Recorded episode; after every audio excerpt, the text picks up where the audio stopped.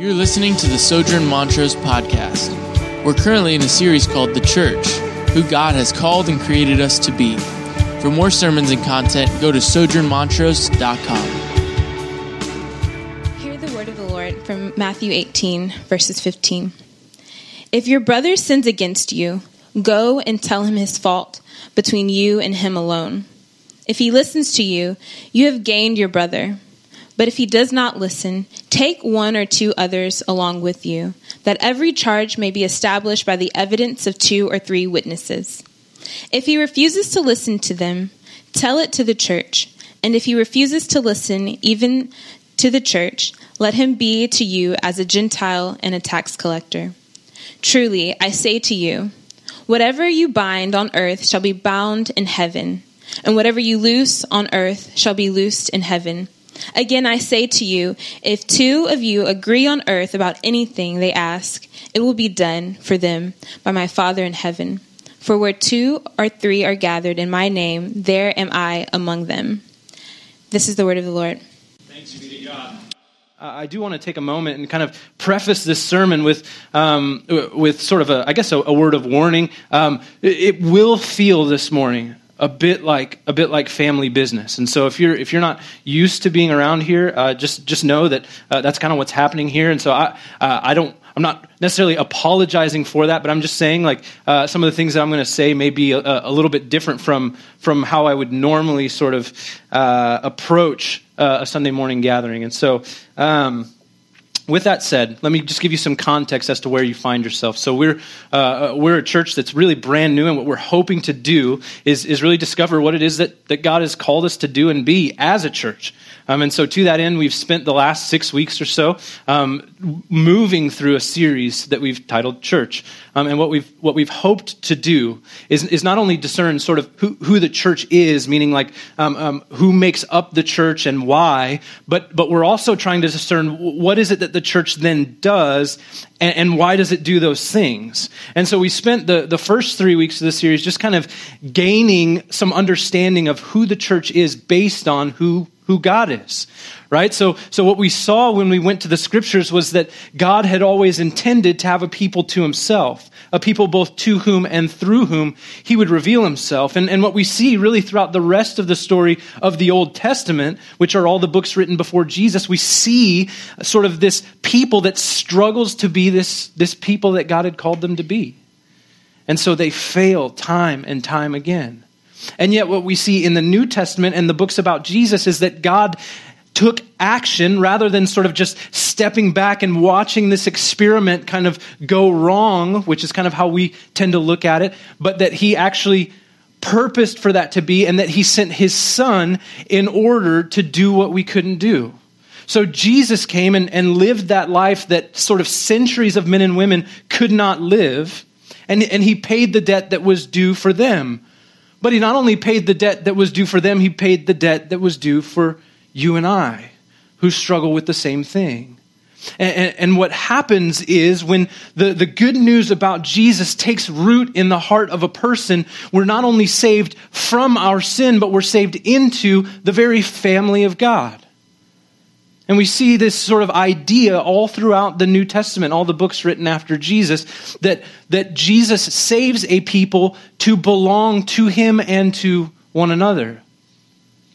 And so all, all that the church is, is sort of built on this idea that God not only purposed to have himself a people, but he, that he sent Jesus, and it's through the confession of Jesus that we're then joined together as family, as, as this thing that we call the church, which more often than not is probably defined mostly by her physical boundaries or characteristics, more so than the people who are actually in the room. And then what we saw is that uh, even, even sort of with God and Jesus, sort of this, this um, solution for our sin, this, this forgiveness that we've been given, that there's still sort of a, a call to live a life that is inherently impossible for the flawed human. And yet that Jesus said, I, I send my spirit to empower you to do those things. And that, and that he's actually with us. Like that the Spirit of God Himself dwells among the people of God, the church of Christ. And so what, what, what we've done is, is sort of glean some information from there. And then now what we're doing is just kind of saying, hey, what do we do in response to that? So we talked about preaching the word and how that's Im- important for us, right? Like, like there's, I think there's a lot of things that we as Christians ju- do just kind of, uh, maybe because we've heard sort of tradition or it's just, you know, I was raised and I was taken to church every Sunday. And so that's just, that's just sort of what we do. And yet what we want to do is go to the scriptures and draw out what, not only what do we do, but, but why do we do it? And so we talked about last week about making disciples, and today we're going to talk about um, being disciplined for holiness. And there's two words in that sermon title that people don't like disciplined and, and holiness. Um, and so the, everyone's okay with the for. We use that one pretty regularly. But discipline for holiness. And so, what, what we want to do is, is one, sort of get an understanding of, of what it means for us to, to, to be a holy people why we should be that holy people. Um, and, and then we want to see really sort of how, how we actually do that. How do we actually go about being, again, a not individuals, but a people who are collectively committed to our holiness, to the purity of this church which Jesus purchased by his blood? And so that's what we're, we're going to talk about today. Um, so, um, here we go. We'll just dive right in. Um, let's let's just read 1 Peter 2, uh, 9 through 12. It says this. And this is just going to kind of round up everything that I just said. You are a chosen race, a royal priesthood, a holy nation, a people for his own possession, that you may proclaim the excellencies of him who called you out of darkness into his marvelous light. Once you were not a people, but now you are God's people. Once you had not received mercy, but now you have received mercy. Beloved, I urge you as sojourners and exiles to abstain from the passions of the flesh, which wage war against your soul. Keep your conduct among the Gentiles honorable, so that when they speak against you as evildoers, they may see your good deeds and glorify God on the day of visitation. So, already, what, what we begin to see here is that uh, the, the life of the Christian is to some degree lived in between a tension of two things. And that is that you have absolutely been purchased by the grace of Jesus. Like that your salvation was not something that, that you could earn, it was not something that you could build up enough good credit to obtain. But, but that at the same time, there is a call post that work in your heart after Jesus has, has taken up residence with you, in you. To do what? To abstain from the passions of the flesh, which wage war against your soul. To keep our conduct among the Gentiles, among the unbelievers, so pure that they might see our good works and glorify God on the day of visitation. Right? And so, so here's where we have to sort of begin to, to transition. And here's where the, where the hard word comes in is that absolutely uh, we are saved by grace through faith, not of works, but we also have to take the part that says we are his workmanship, created in Christ Jesus for good works, which he prepared in advance for us to walk in them. And so here's, Here's what we're hoping to do this morning, very plainly and simply, is to, is to begin to foster in this church a, a culture in which we together collectively pursue one another's holiness. Like that we might become increasingly more and more like Jesus. And so here's the thing this, this follows very logically, very clearly from what we talked about last week, where the, the commission that Jesus gave at the end of Matthew, right before he ascends into heaven to be with his Father, he says what? Therefore, go and make disciples, baptizing them in, uh, in the name of the Father, the Son, and the Holy Spirit. Now, if, if you've read that verse any, any amount of times, you know that I, I left off a piece. And, and the reason I left it off just now is because more often than not, our churches preach the gospel in such a way that that part is actually either marginalized or removed. Again, because we don't like the idea that we should actually fold into the reign and rule of our master. That we would be taught to obey what? Some of what he commanded? A portion, the portion that you like, the portion that's convenient for you, for you, or all that he commanded? It's, it, it, spoiler alert, the answer is all. All that he commanded, that we would walk in such a way that we would follow Jesus in, in all that he has commanded us. And so, and so you may be saying here, like, okay, so how, how does that sort of mesh with this, this word holy that you're sort of throwing around, this idea sort of of, of righteousness? It's not, there's no trick question here. If, if, if Jesus is who he says he is, and if he's done on your behalf what he says he has done, and he has bid you to come and follow him, to come take up your cross and follow him, then by necessity, this means that as Jesus was righteous, as Jesus was holy, so we also should strive not only for unity, not only for grace, but for holiness, like for, for righteousness, that we might actually reflect God's goodness and, and his character. So, sorry, that was a little bit off uh, in terms of rant status. But um, here's what we're going to do. We're going to go to uh, to Matthew 18, and what I want us to do is is have sort of a good feel for where we're at in this text. And so here's what's happening. All right, this is this is Jesus doing exactly what he asked us to do right so in matthew 28 that's later on in this book he you know he says go therefore make disciples teach them to obey everything that i've commanded you Jesus is with his disciples right now, and he's doing the same thing with them.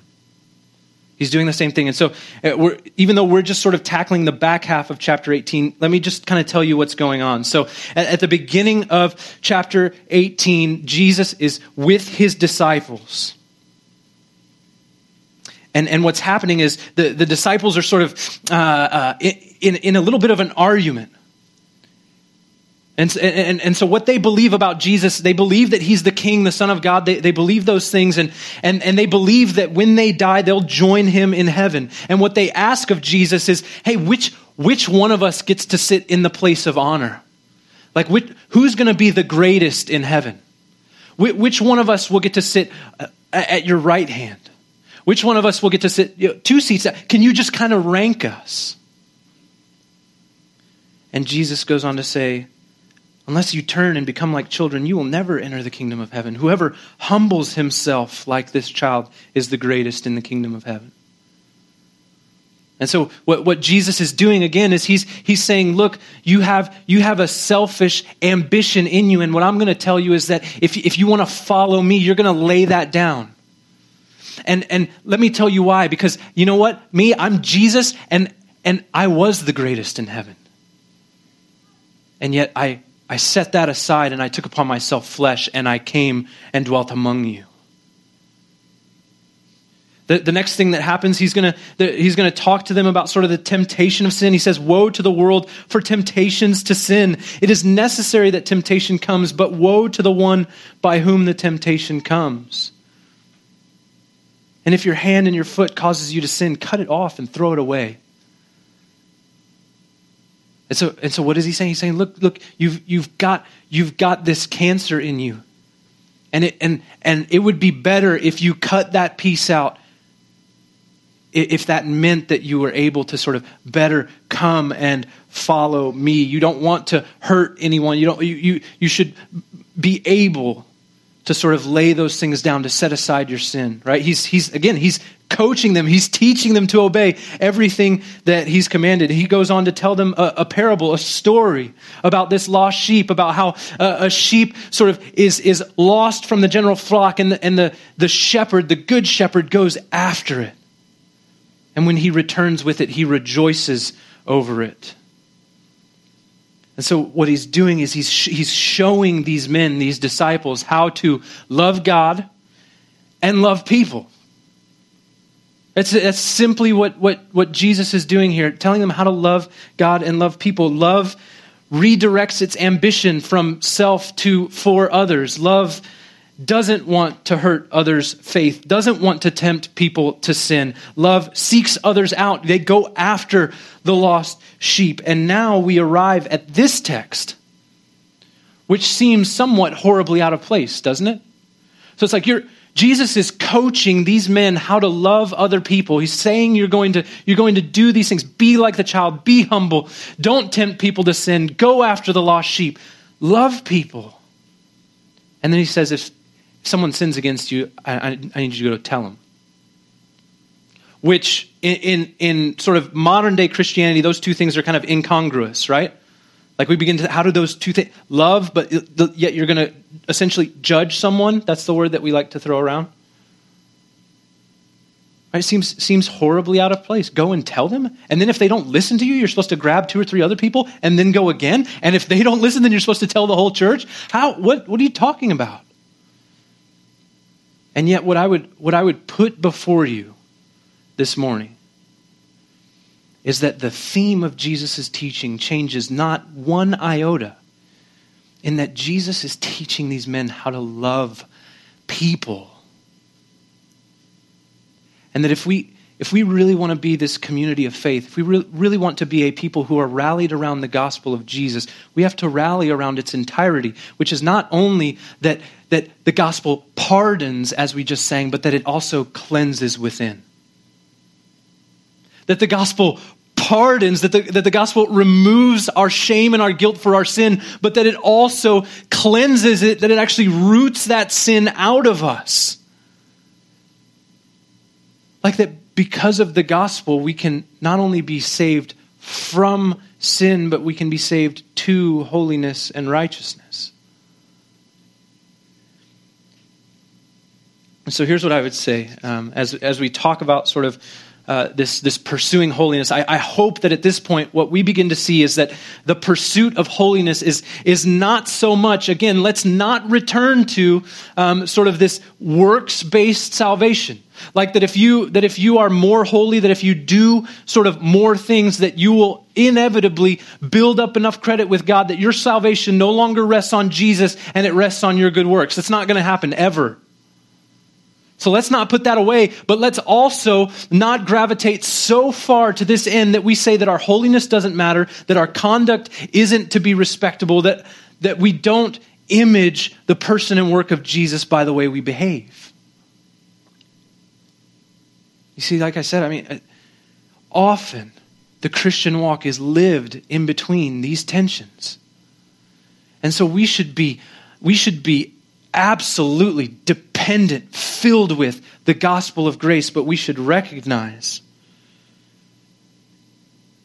we should recognize that this gospel doesn't merely take away our guilt from our sin, but it actually breaks its power in our lives. Like that, as Romans says, that, one, that once you were slaves, but now you've been set free that that which, that that which enslaves you, that your, your sin, which uh, oftentimes, if we are honest, and I, I can say this about mine, feels like I can't get out from underneath it. We need to believe that the gospel is good enough, true enough, strong enough to not only forgive, but to cleanse. So, um, let's just kind of jump right in here in terms of some of the practical. Um, whether you're a Christian or whether you're not a Christian, you've probably at some point ec- experienced um, or, or heard or felt um, this particular feeling or this particular statement. The church is filled with hypocrites, right? And, and to some degree, like that's, that's true. The very assertion of, of our belief set is that we couldn't do something and that Jesus did it for us. And that now we're called to sort of live this impossible life of, of holiness and righteousness. But this, this issue, you see this issue, especially for Christians, because I think we, get, we tend to get very self critical about the church when it starts to confront sort of how, how we feel about ourselves. But we, we'll, we'll, sort of use that accusation, the church is full of hypocrites, to sort of release ourselves or to preclude ourselves from the gathering of the saints. And yet, this, this understanding, this sort of cultural view of the church, that the church is full of hypocrites, rests entirely on our shoulders. It does. I mean, there, there's something really beautiful at the end of the book of Romans where, where Paul is writing to this church and he says, you, you are known by your obedience. And he's not just talking about like you're known by Christians for your obedience, but he's saying you like you as a church in the world are known for your obedience to Jesus.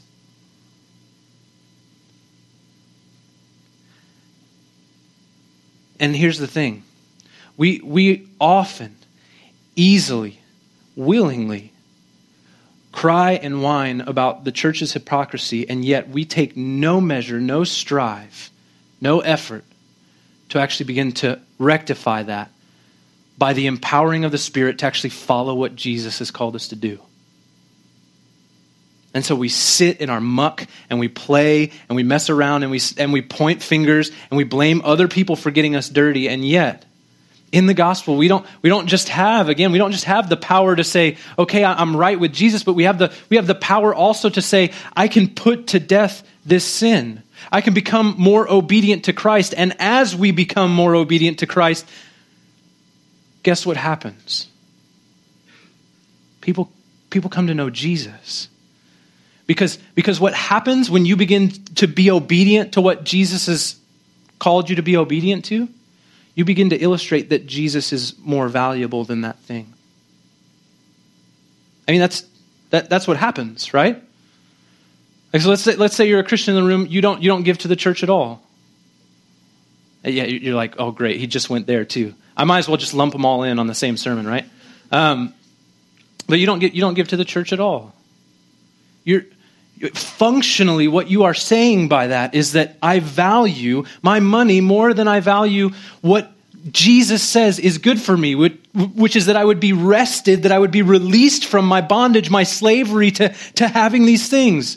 You're like the rich young ruler who, who comes to Jesus and says, What must I do to be saved? And Jesus says, Here's the commandments. And he says, I've done all of those.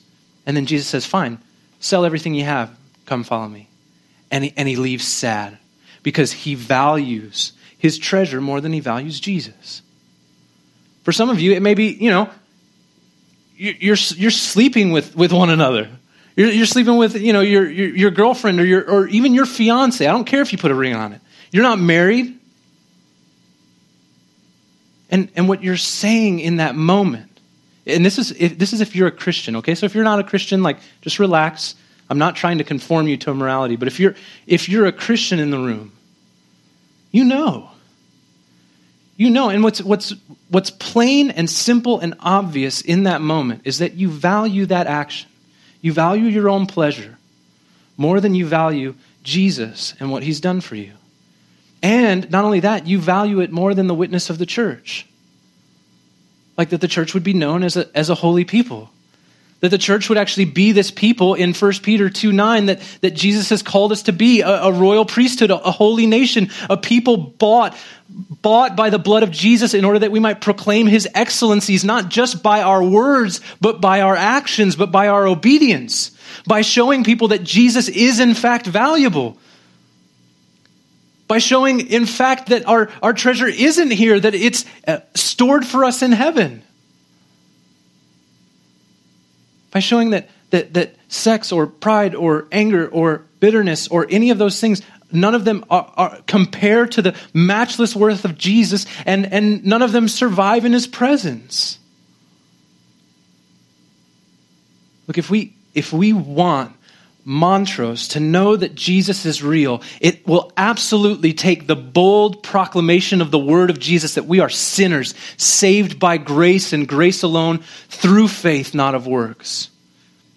But if alongside that there is not an, an accompanied walk, progression into following Jesus' commands, into putting to death our sin and taking up the good news of the grace of God's gospel towards us in Christ, they, they, won't, they, won't know, they won't know Jesus. It, it, it just it, it, won't, it won't happen. Because we're not, we're not living according to our, our identity. We're living according to our slavery, our sin. And look, people, people in this neighborhood need to know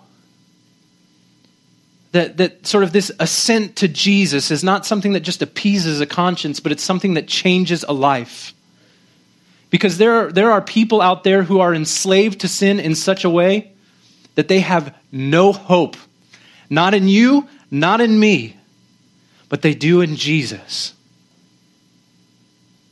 And you, you are the evidence of that. You are the first fruits of God's gospel grace taking root in a heart and removing that which is cancerous and leaving behind that which is pure and holy and blameless. Because what is it what is it that Ephesians chapter 1 says? Ephesians chapter 1 is just the first couple of verses. Verse 3 Blessed be the God and Father of our Lord Jesus Christ, who has blessed us in Christ with every spiritual blessing in the heavenly places, even as he chose us in him before the foundation of the world. Great. Finish the verse. That we should be holy and blameless before him. Look, the, the, the moment you you said yes to Jesus, the moment that the Holy Spirit came in and regenerated your heart, made it, made it able to see the truth about Jesus, took you from death to life, in, in that moment, your journey to holiness began. And so your, your, your, your holiness doesn't just sort of happen when you die. Like, no, it, it starts in that moment. It's in that moment that we say, Jesus, I'm no longer the king of my life. You are. And so what I'm going to do is I'm going to do my very best to obey that which you've commanded me, knowing and resting in the fact that when I do mess up, there's grace. But that doesn't divorce us from the effort, the desire to follow Jesus in that which he's called us to do and be. So, we talked about last week this idea that the mark of discipleship is, is obedience. Like that, uh, that just like James would, would say, you know, show me a faith without works, that faith is, is dead. Like that, like that people who actually follow Jesus obey Jesus. It's a fairly logical train of thought. But for many of us, God's love in the gospel gets reduced to sort of this unconditional affirmation of everything that you do. You're justified in all that you do you just sort of hold up that, that grace card. And while we should confidently hold up the grace card, we should also recognize that our sin is still deeply offensive and not becoming of someone who has been lavished upon with the riches of God's mercy, grace, and favor in Christ Jesus. You know, it's, it's interesting for us to think um, that God is a holy God that the angels in his presence are holy creatures, that the throne in heaven is surrounded by holy saints, that the song that we'll sing and at the end of all things is what? Holy, holy, holy is the Lord God Almighty who was and is and is to come. And yet think that that that sort of imaging him or following him has nothing to do with actually being holy.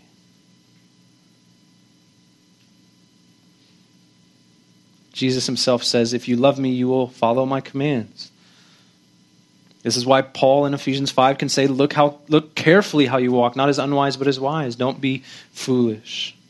So, we've sort of, I think we've done enough work here to understand that, like, we should pursue holiness. Like that, that God has given us His Word to be, to, that, that we can look at and sort of measure what that holiness is, and that we can go in and actually begin to follow Jesus' commands. And what, what, what Matthew is trying to do for us now is to give us a handbook of how that happens. And so, again, this is, this is not about your individual journey, although that plays a part in it. It's about our collective journey. It's about the church's journey to become the people that God has called us to be. And so, if you're, if you're a member of Sojourn, this is, this is how we handle this stuff. Okay? This is, this is what we want to do because I don't, I don't want it to be strange. I don't want it to be weird when somebody comes to you and says, you know what, I've noticed this. And I'm not, I'm not judging, I'm not gossiping, but I want you to know that Jesus wants us to be holy. And he paid dearly for our holiness, for our righteousness. And so let's, let's strive together for unity and for that righteousness. And so here's, here's how this happens. And again, it's all, it's all born out of love. This entire, this entire chapter is all about Jesus showing people how to love people. And he says this, if your brother sins against you, go and tell him his fault. Already you're like, wait a minute. Number one, isn't, isn't that judging? Number two, that's also very uncomfortable for me, so no. But you know, there's, uh, again, just, just so that we're clear about this, the, the reason that these things need to happen, the reason that, that, that Jesus wants them to happen among us. In Galatians 6, it says this Brothers, if anyone is caught in a transgression, you who are spiritual should restore him in a spirit of gentleness. Keep watch on yourselves, lest you too be tempted. So here, here's where we're going in this. If your brother sins against you, go tell him his fault between you and him alone. So here's the thing a lot of us have been, again, in a church situation in which our dirty laundry was aired sort of for everyone to see. And so we think, wait a minute, this is kind of touching on that territory, and I don't know if I want to go there. I don't know if I like these people enough to really sort of begin this process. And this, look, this is why Jesus gives us the instruction in the way that he does. What's the first thing you should do? You believe, you believe that someone has sinned against you or, you, or you've witnessed somebody in sin. You've seen somebody, as Galatians said, transgress.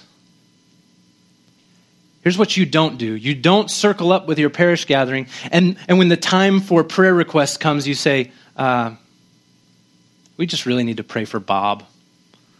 You know, I saw him at the bar last night, three sheets to the wind, it was over. You know, so let, just pray for Bob in all your sort of piousness. You know what I mean? But no, you actually have the boldness. You actually love that person enough to go and confront them personally and say to them to their face, this is what I believe I saw and this is, this is what I think the Lord has called us to do. I'm not pronouncing judgment upon you because God has already judged that you found favor in Jesus. So, but what I am saying is that you should follow him because he purchased you, because he bought you. And so you come, you come in that context. And you come, you, you come to them in order that they might be restored, that you might be gentle with them. So what you don't, what we're not going to do, what we're not going to be here at Sojourn is a place in which we sort of just walk around beating people over the head with what they should be doing. But what we are going to do is be loving, caring enough to confront people with the bad news of their sin, but the good news that Jesus has enough grace to cover it. So the, so the first thing you're going to do, if, if, if, we see this, let's just agree to this as Sojourn. If, if, if we see these moments, let's, let's love one another enough. Like, let's have enough care for one another. Let's have enough confidence in the gospel to actually confront one another when we see that we are not living into our new identity, our purchased identity in Jesus. But here's the thing sometimes that doesn't always work, right? So it says this in the next verse But if he does not listen, take one or two others along with you, that every charge may be established by the evidence of two or three witnesses. So do you, do you begin to see how this whole process, again, it's, it's done in love. It's all about somebody being restored, right? It says, if he listens, then you've gained a brother. It's all about trying to manage this in such a way that it it, it cares for this person who is in sin. And so, and so, what does he say? He doesn't say, if they don't listen, shout it from the mountaintops until everybody's heard it, and then hopefully they'll be ashamed enough to just sort of stop for a period. No, he's, he's like, look, we're going to we're gonna, we're gonna keep sort of this blast radius as small as we can. And so, you know what? You take two or three trusted people with you and, and in the hopes that in, in numbers of gospel grace, not condemnation, because Romans 8 already said that there's none, there's none left.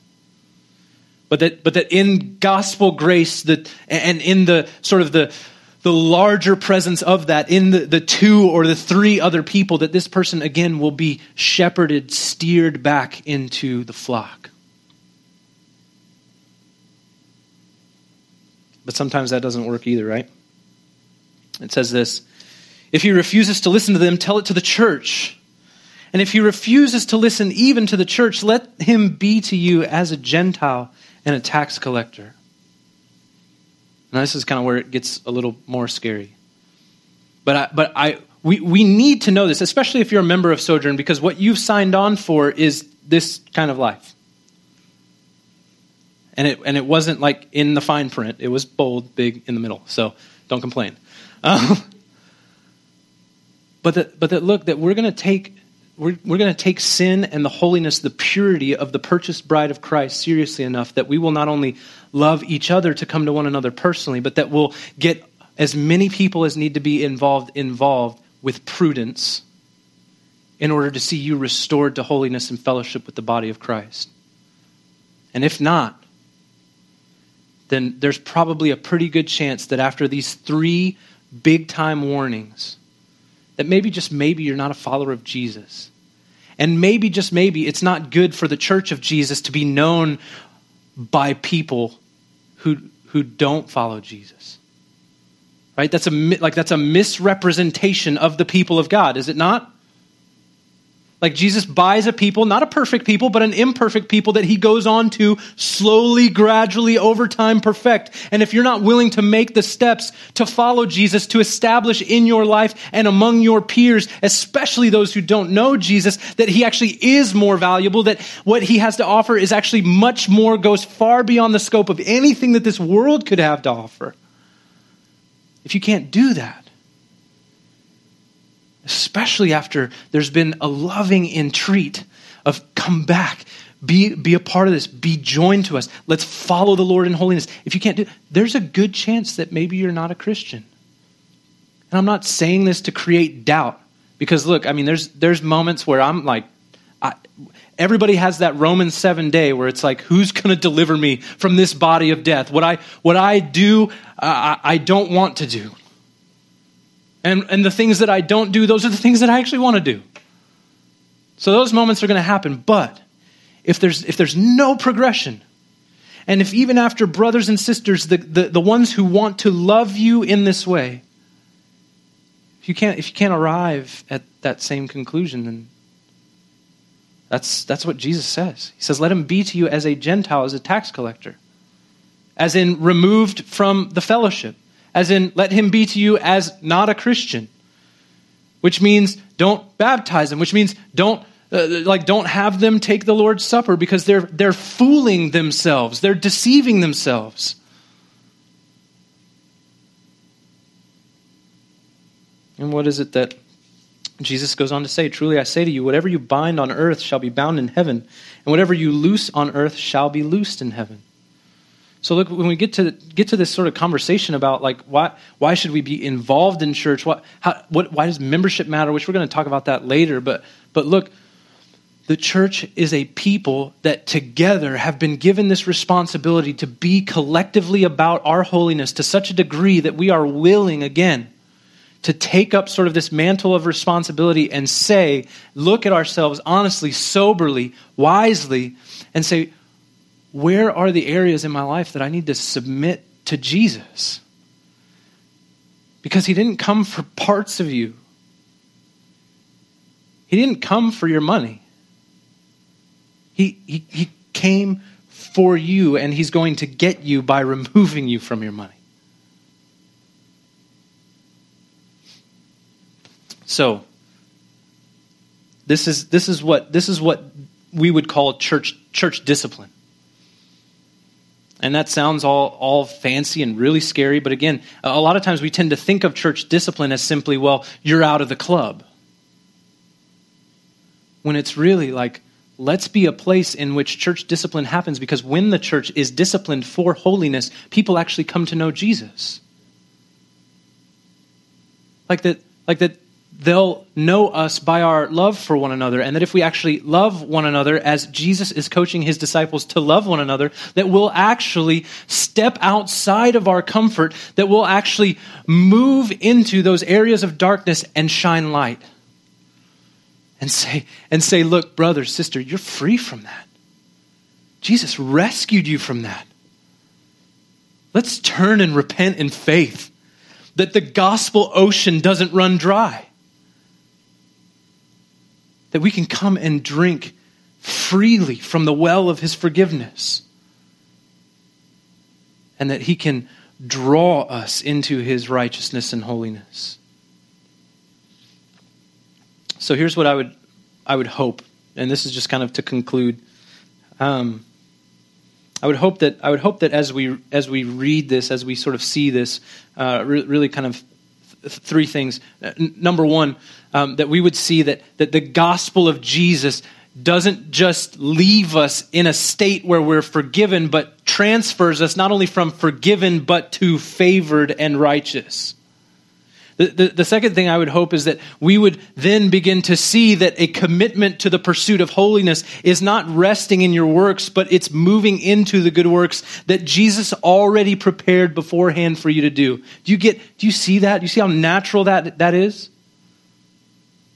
Jesus prepared the good works for you in advance to do. And then the third thing I would hope for us is that we would, that we would actually believe that we would actually believe that this gospel that Jesus has given us is good enough, is strong enough, is powerful enough, is able enough to change you, to make you a different person. Will it take time? Yeah. Will it will it be hard? Yes. Will there be awkward conversations involved? Absolutely there will be. And yet by God's grace you'll be changed.